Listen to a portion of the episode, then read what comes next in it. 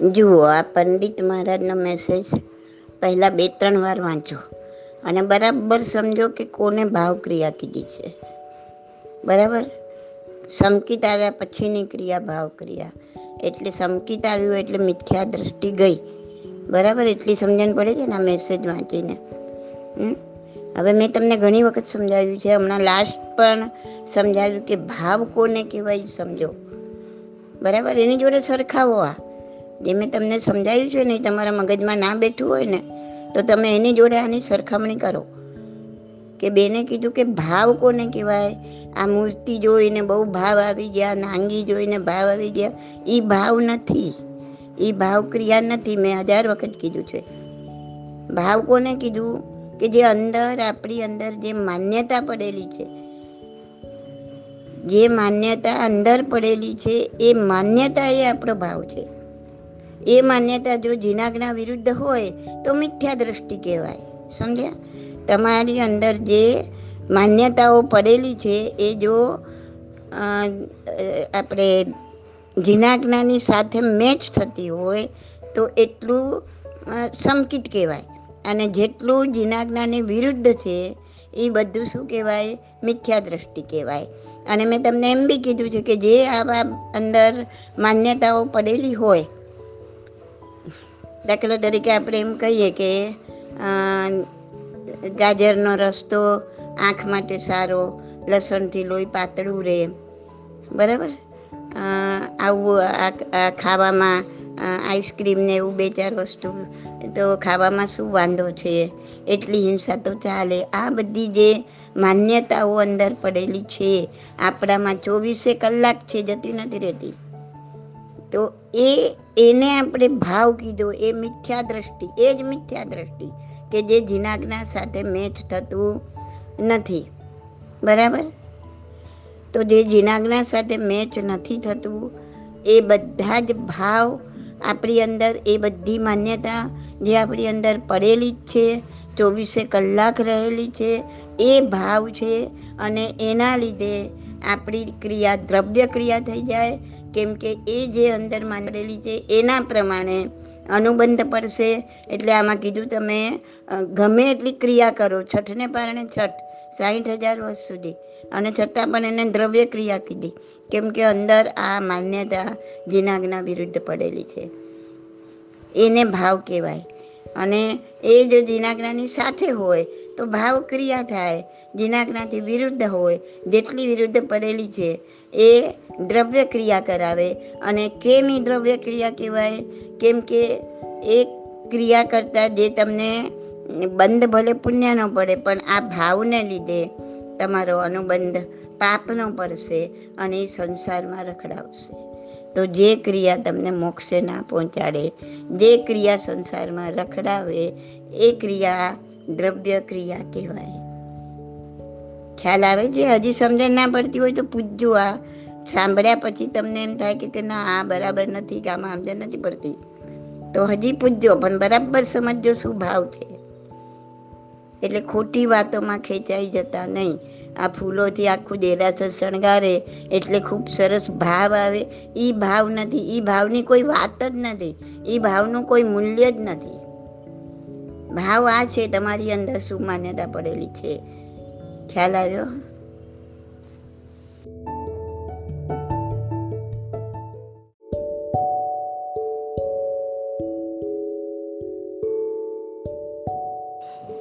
આજે જે હિંસા ને અહિંસા. એના વિશેનો જે મેસેજ છે ને, એ ખૂબ જ જાણવા ને સમજવા જેવો મેસેજ છે.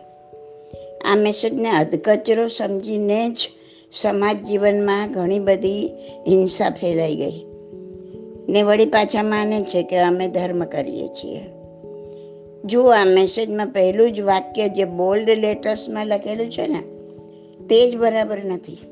એમાં લખ્યું છે જ્યાં હિંસા હોય, ત્યાં જીન કથિત ધર્મ ન હોય. એના બદલે આ વાક્ય આ રીતના હોવું જોઈએ કે જ્યાં બિનજરૂરી હિંસા હોય, ત્યાં જીન કથિત ધર્મ ના હોય. આમાં બિનજરૂરી શબ્દ ઉમેરવો ખૂબ જ જરૂરી છે, નહીં તો અર્થનો અનર્થ થઈ જાય. હિંસા વગર તો જીવન જ નથી, એ તો બધા જ જાણે છે. અને કર્મોના મેલને તોડવા માટે જીવવું પણ જરૂરી છે. જીવન વગર કર્મનો ક્ષય કેવી રીતના કરશો?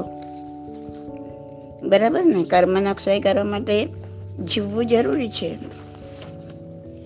તો જીવન જીવવામાં, શ્વાસોશ્વાસ લેવામાં, હાલવામાં, ચાલવામાં, ખોરાક લેવામાં, બોલવામાં વગેરેમાં સૂક્ષ્મ એકેન્દ્રિય જીવોની હિંસા હોવા છતાં ભગવાને એમ નથી કીધું કે જીવન ટૂંકાવી નાખો.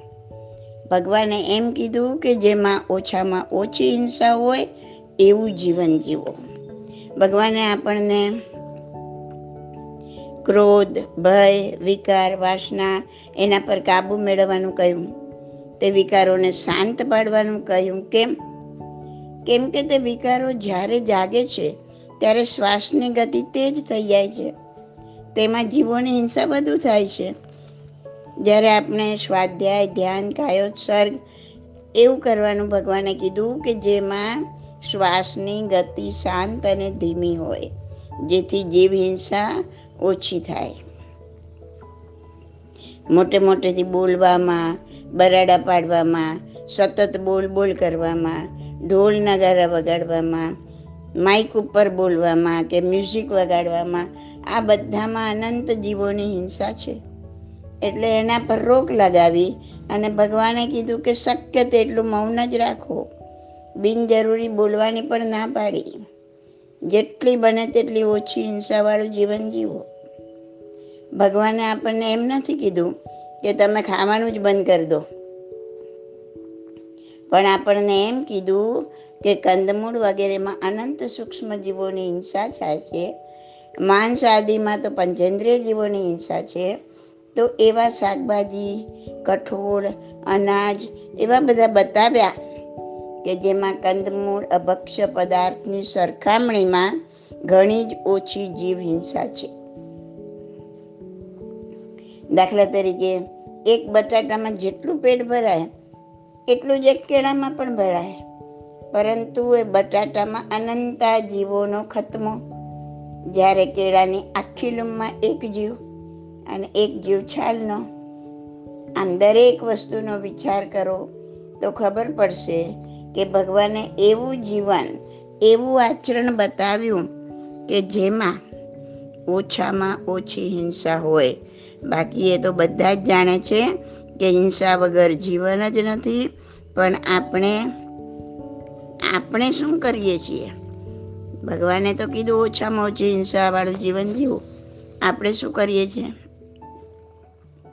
આપણે ભગવાનની આ વાતને સમજ્યા વગર, હિંસા વગર ધર્મ શક્ય જ નથી એવું અધકચરું વાક્ય વાંચીને આડે ધડ હિંસા કરવા લાગ્યા ને માનવા લાગ્યા કે અમે ધર્મ કરીએ છીએ. આખા દેરાસરોના દેરાસરો ફૂલથી ભરી દેવા, ફૂલથી શણગારવા, ઘણી જગ્યાએ તો આખા ઝાડના ઝાડ, રોપાના રોપા, મૂળમાંથી ઉખેડીને દેરાસર શણગારવા મૂક્યા હોય છે.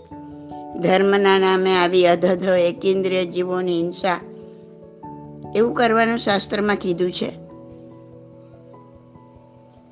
અરે, કોઈ તમારા મારા જેવા અણઘડ રચનાકારોએ લખ્યું પણ હોય ને, તો પણ પોતાની બુદ્ધિ અને વિવેકથી સમજો કે જે ભગવાને એક કાંટો પણ ન દુભાય તે માટે પોતાનું વસ્ત્ર ફાડી નાખ્યું હતું. એ ભગવાન એમ કહેશે કે આટલા બધા ફૂલોનું જીવન હણી લઈ તેનાથી મારા દેરાસો શણગારો. ને ઉપર પાછળ લખો કે અહિંસા પરમો ધર્મ. આચરણમાં બિનજરૂરી હિંસા ને લખાણમાં અહિંસા. દરેક વસ્તુમાં વિવેક જાળવવો એ ધર્મ છે. શ્વાસોશ્વાસમાં હિંસા છે. હિંસા વગર જીવન શક્ય નથી. એ વાક્યને પકડી લઈ ધર્મના નામે અધધ હિંસા ચાલુ કરી દેવાની. બીજું શ્રીમદજીએ લખ્યું છે કે, આવું મેસેજમાં લખ્યું છે, હા. શ્રીમદજીએ લખ્યું છે કે જ્યાં એક ફૂલની પણ પાંદડી દુબાય તે મહાવીરનો ધર્મ નથી, તો તે સાચું જ લખ્યું છે. પાછું કહે છે કે શ્રીમદને કોઈએ પૂછ્યું નહીં કે આવું કયા શાસ્ત્રમાં લખ્યું છે? કેમ ભાઈ? આવો સવાલ કેમ થાય છે? મહાવીરે તો કહ્યું કે વનસ્પતિમાં પણ જીવ છે. એને પણ એવી જ સુખ દુઃખની, આનંદ, હર્ષ, શોકની એવી જ લાગણી થાય છે, જેવી આપણને થાય છે. સમજવા માટે શું આટલી વાત કાફી નથી? કે વનસ્પતિને, કે ફૂલોને, કે પાંદડાને, કે ડાળી ડાંકડાને બિનજરૂરી દુભાવવા તે જૈન ધર્મ નથી જ નથી. ધર્મને નામે આવી અદદ હિંસા ન જ કરાય. સમજમાં આવે છે? આ મેસેજમાં પાછું લખે છે કે ઘણાને અત્યારે અહિંસાનું ભૂત વળગ્યું છે. અરે, લખનાર પોતે જ તો અહિંસાના પૂજારી છે. અહિંસા ધર્મ વધુમાં વધુ પાલન કરી શકે, તેના માટે જ તો ચારિત્રનો ભેગ ધર્યો છે. પછી અહિંસા માટે જ ઘણાને અહિંસાનું ભૂત વળગ્યું છે. એવું કડવાશભરું વાક્ય શોભતું નથી. વળી કહે છે કે, સંસારમાં તો ચારે બાજુ પાપ જ પાપ છે. ધર્મમાં પણ એ જ પાપ કરવાનું. એવું સાંભળીને લાખો લોકો ભડકી જાય છે ને ખોટી વાતને સાચી માનવા લાગે છે. પણ ખરેખર જોતા આમાં ખોટી વાત કંઈ જ નથી. બિનજરૂરી બોલવામાં વિકતતા કરવામાં અવાજ ઘોંઘાટ કરવામાં પાપ જ છે. એટલે તો મૌનને ધર્મ કયો? એમાં ખોટી વાત ક્યાં છે? હા, એક સમય એવો હતો કે પ્રચારના માધ્યમ બીજા કોઈ હતા નહીં. એટલે ગલીએ ગલીએ જઈને ઢોલ વગાડવો પડતો, લોકોને ભેગા થતા અને જે કાંઈ સમાચાર હોય તે જણાવતા. પણ હવે તો સમય બદલાઈ ગયો છે. ઘડીના છઠ્ઠા ભાગમાં પૂરી દુનિયાના ખૂણે ખૂણે સમાચાર પ્રસરી જાય છે. પછી બિનજરૂરી વરઘોડા અને ઢોલના ગારાની શું જરૂર છે? જરૂર હોય તે કરવું પડે. પ્રવચન આપવું પડે. લોકોની સમજ કેળવાય તે માટે આપવું પડે. પણ અમે આવી ગયા છીએ પ્રવચન આપવા એવું બતાવવા માટે વરઘોડા કે ઢોલ નગારા કે માઇકની કોઈ જરૂર નથી. ધર્મના નામે બિનજરૂરી પાપનું આચરણ કરવું નહીં. દીક્ષા નિમિત્તે, ધાર્મિક અનુષ્ઠાનો નિમિત્તે, તહેવાર નિમિત્તે દેરાસર ઉપાશ્રયને લાઇટિંગોથી શણગારવામાં લાઇટિંગોથી શણગારવામાં આવે છે ને? તો શું પાણીકાયને અગ્નિકાયના જીવોને દુઃખ નથી થતું? જીવોનો ખતમો નથી થતો? કાંઈ જરૂર છે આની? એના વગર ધાર્મિક પ્રસંગો ન થઈ શકે? અરે વૃક્ષોને લાઇટોના તોરણ વીંટાળે છે. એ વનસ્પતિકાય જીવને એટલું જ દુઃખ થાય જેટલું તમારા શરીરને કોઈ ધકધકતો લોખંડનો તાર વીંટાળે ધર્મના નામે આવી બિનજરૂરી હિંસાને તમે પાપ નહીં કહો તો શું કહેશો? વળી પાછું મેસેજમાં લખ્યું છે કે શું તીર્થંકરોને ગૃહસ્થોને જીવ હિંસા વગરનો ધર્મ બતાવવામાં કોઈ રસ નહોતો. અરે ભાઈ તીર્થંકરો એ જ ધર્મ બતાવ્યો છે કે ઓછામાં ઓછી ઓછામાં ઓછી હિંસા હોય એવું જીવન જીવો. તીર્થંકરોએ ક્યારેય ક્યાંય એવું નથી કીધું કે તમે તમારે ધર્મના નામે જેટલી હિંસા કરવી હોય એટલી કરો. વળી તીર્થંકરોના વિહાર, એના વ્યાખ્યાનને આપણી સાથે સરખાવાય? ના સરખાવાય. તીર્થંકરો તો છેલ્લેથી ત્રીજા ભવે શમકિત ગુણસ્થાને પરિણમ્યા છે. એમને દેહાધ્યાસ છૂટી ગયો છે. એમને ભેદ જ્ઞાન થઈ ગયું છે. છતાં પણ દીક્ષા ગ્રહણ કર્યા પછી જ્યાં સુધી કેવળ જ્ઞાન ન થાય, ત્યાં સુધી મૌન સેવે છે. ઉપદેશ આપતા નથી. આપણે તો દીક્ષા દિનથી એક વર્ષ પણ મૌન પાડતા નથી. આપણી સરખાણી એમની સાથે થાય? કેવળ જ્ઞાન પછી હું પદ છે જ નહીં. હું વિહાર કરું, હું વ્યાખ્યાન પ્રવચન આપું, એ બધું લુપ્ત થઈ ગયું છે. એટલે એમને એક ક્ષણે કર્મ લાગે ને બીજી ક્ષણે નિર્જરી પણ જાય. એમની સરખામણી હું પદવાળા આપણી જોડે કરીને ધર્મના નામે હિંસાને પ્રોત્સાહન આપવાનું. કહેવાનું તો ઘણું છે, પણ આટલું પણ લિમિટની બહાર જઈ રહ્યું છે, માટે વિરમું છું.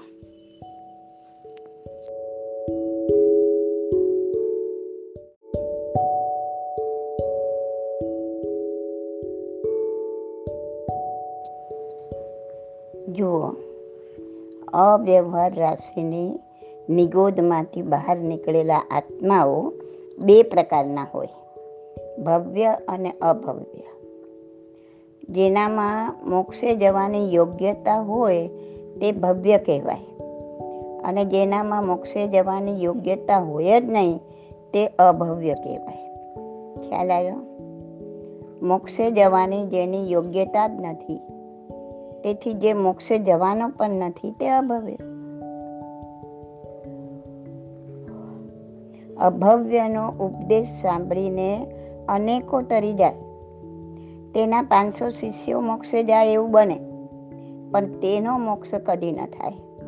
કારણ કારણ કે તે મોક્ષની વાતો કરતો હોવા છતાંય હૃદયથી કદી પણ મોક્ષને માનતો નથી. વાતો ઘણી કરે, વ્યાખ્યાનો આપે, સરસ. પણ પોતે મોક્ષને ના માને. તો ભવ્ય આત્મા હોય ને એ કાયમ ભવ્ય જ રહે. અને અભવ્ય આત્માઓ કાયમ અભવ્ય જ રહે. ભવ્ય અભવ્ય ના થઈ જાય ચેન્જ ના થાય. અને અભવ્ય ભવ્યમાં ચેન્જ થાય નહીં. જેમ કે ઘી કોઈ દી પાણી ના બને ને પાણી કોઈ દી ઘી ન બને.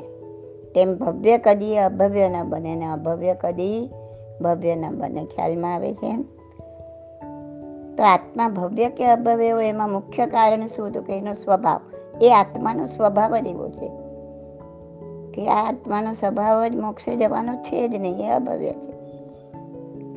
જેમ કે ગમે એટલું તમે ઉકાળો, તાપ આપો, તો જે મગ ન સીજવાના હોય ને, એ મગ ન જ સીજે, એને કોરડું મગ કહેવાય. ગમે એટલે એ એ મગનો સ્વભાવ જ એવો છે કે એ સીજવાના જ નથી એમ. એમ ગમે એટલા અનુકૂળ સંજોગો મળે, છતાં જેનો સ્વભાવ મોક્ષે ન જ જવાનો હોય તે અભવ્ય કહેવાય.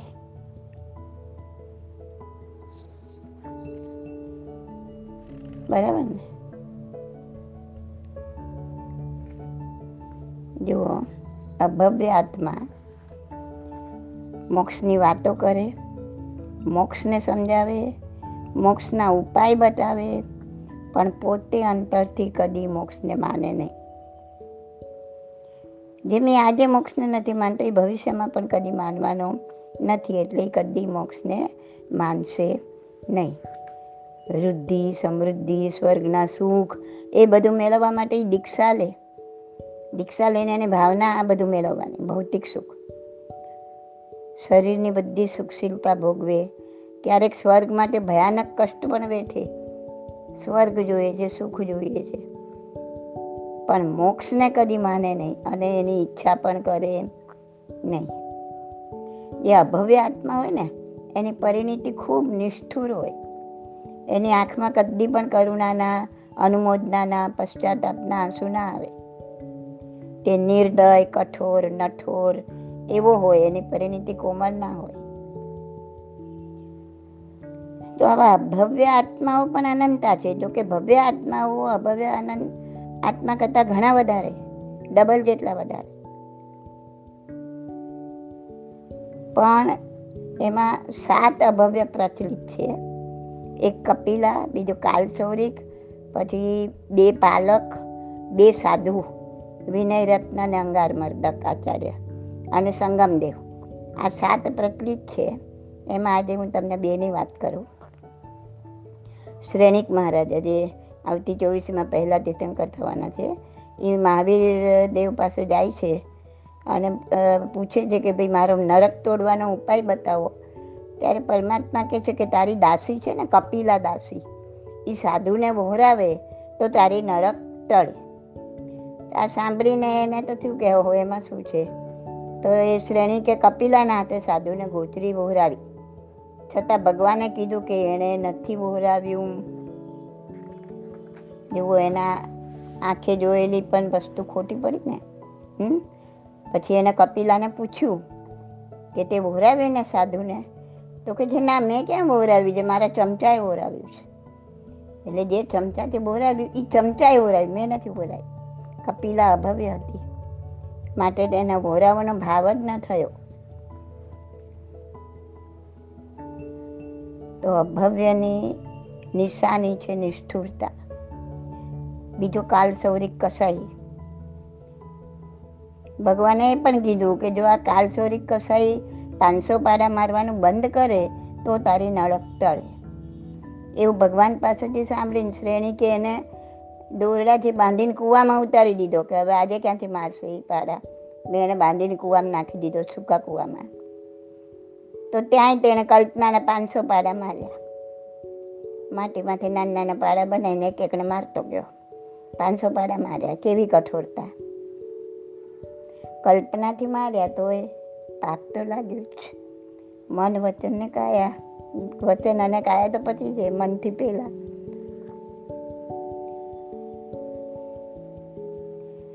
તો એમ કીધું છે કે આચાર પ્રથમો ધર્મ. પહેલો ધર્મ જ્ઞાન નહીં, પણ આચાર છે. અભવ્ય આત્મા હોય ને. નવ પૂર્વનું જ્ઞાન મેળવનાર આત્મા પણ અભવ્ય હોઈ શકે. તેનો કદીએ મોક્ષ ન થાય તેવું સંભવી શકે. નવ પૂર્વ સુધીનું જ્ઞાન મેળવ્યું હોય ને, તો પણ એ અભવ્ય આત્મા હોય તો પણ એનો કદી પણ મોક્ષ થઈ શકે નહીં. ખ્યાલ આવે છે? અભવ્ય અને ભવ્ય સમજવા જેવું છે. આપણે, આપણી ઉપર છે ને વૈમાનિક દેવલોક, બરાબર? એ બાર બાર પ્રકારના વૈમાનિક દેવલોક. એની ઉપર નવ ગ્રહવેક એની ઉપર પાંચ અનુત્તર વિમાનો. જેમાં સૌથી વચ્ચે સર્વાર્થ સિદ્ધ વિમાન છે. તેની ઉપર સિદ્ધશિલા. બરાબર? આ બધું મેં મારી પહેલી બુકમાં સમજાવેલું છે. છતાં ભવિષ્યમાં તમને ચિત્ર સાથે બી સમજાવીશ. સિદ્ધશિલા એટલે મોક્ષ. તો જેમ જેમ ઉપર જતા જાય ને એમ એમ સુખ સમૃદ્ધિ એ દેવોના વધતા જાય. હા? તો અભવ્ય આત્માઓ નવગ્રહ વેગ સુધી જઈ શકે. બાર દેવલોકની ઉપર નવગ્રહ વેગ ત્યાં સુધી જઈ શકે અભવ્ય આત્માઓ. પણ એની થોડે જ ઉપર રહેલા સર્વાર્થ સિદ્ધ વિમાનમાં એ કદી ના જઈ શકે. સર્વાર્થ સિદ્ધ વિમાનમાં જે આત્માઓ જાય એનો કાં તો બીજા જ ભવે, કાં તો ત્રીજા ભવે એનો મોક્ષ હોય. ભવ્ય આત્માઓ સર્વાર્થ સિદ્ધ ભૂમિ વિમાન સુધીનો વિકાસ સાધી શકે, પણ અભવ્ય આત્માઓ નવગ્રહ વ્યક્તિ ઉપર ના જાય. અભવ્ય આત્માઓ મિથ્યાત્વ છોડીને કદી સમકિત પણ ના પામી શકે. સમકિત પામે એને તો મોક્ષ નક્કી થઈ જાય. તો અભવ્ય આત્માઓ સમકિત ના પામી શકે? બરાબર?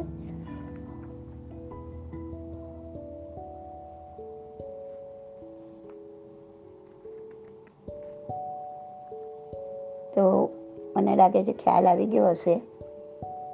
એમ અભવ્યાત્મા વેશનો સાધુ બની શકે. એ શ્રાવક, શ્રાવિકા, સાધુ, સાધ્વી, આચાર્ય આચાર્ય પણ બને. ત્યાં સુધીનો વિકાસ સાધે.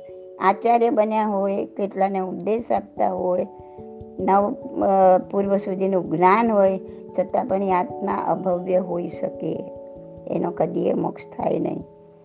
એની વાતો સાંભળીને બીજા મોક્ષ પામી જાય. પણ એ ના પામે. બરાબર? તો આટલું મેં સમજાવ્યું તમને. અને મારી પહેલી બુક પ્રશ્નોત્તર રત્નમાલા ભાગ એક. વધુ જાણવા, વધુ સમજવા માટે એમાં સવાલ નંબર તેત્રીસથી સવાલ નંબર ચાલીસ. ત્યાં સુધીના બધા સવાલ જવાબ ભવ્ય અને અભવ્ય ઉપર જ છે. એ તમે શાંતિથી વાંચી જાઓ. આ ઓડિયો પણ સાંભળો. ઓલા સવાલ જવાબ પણ વાંચો. એ પછી કાંઈ ના સમજણ પડે તો ફરીથી પૂછો. ઓકે?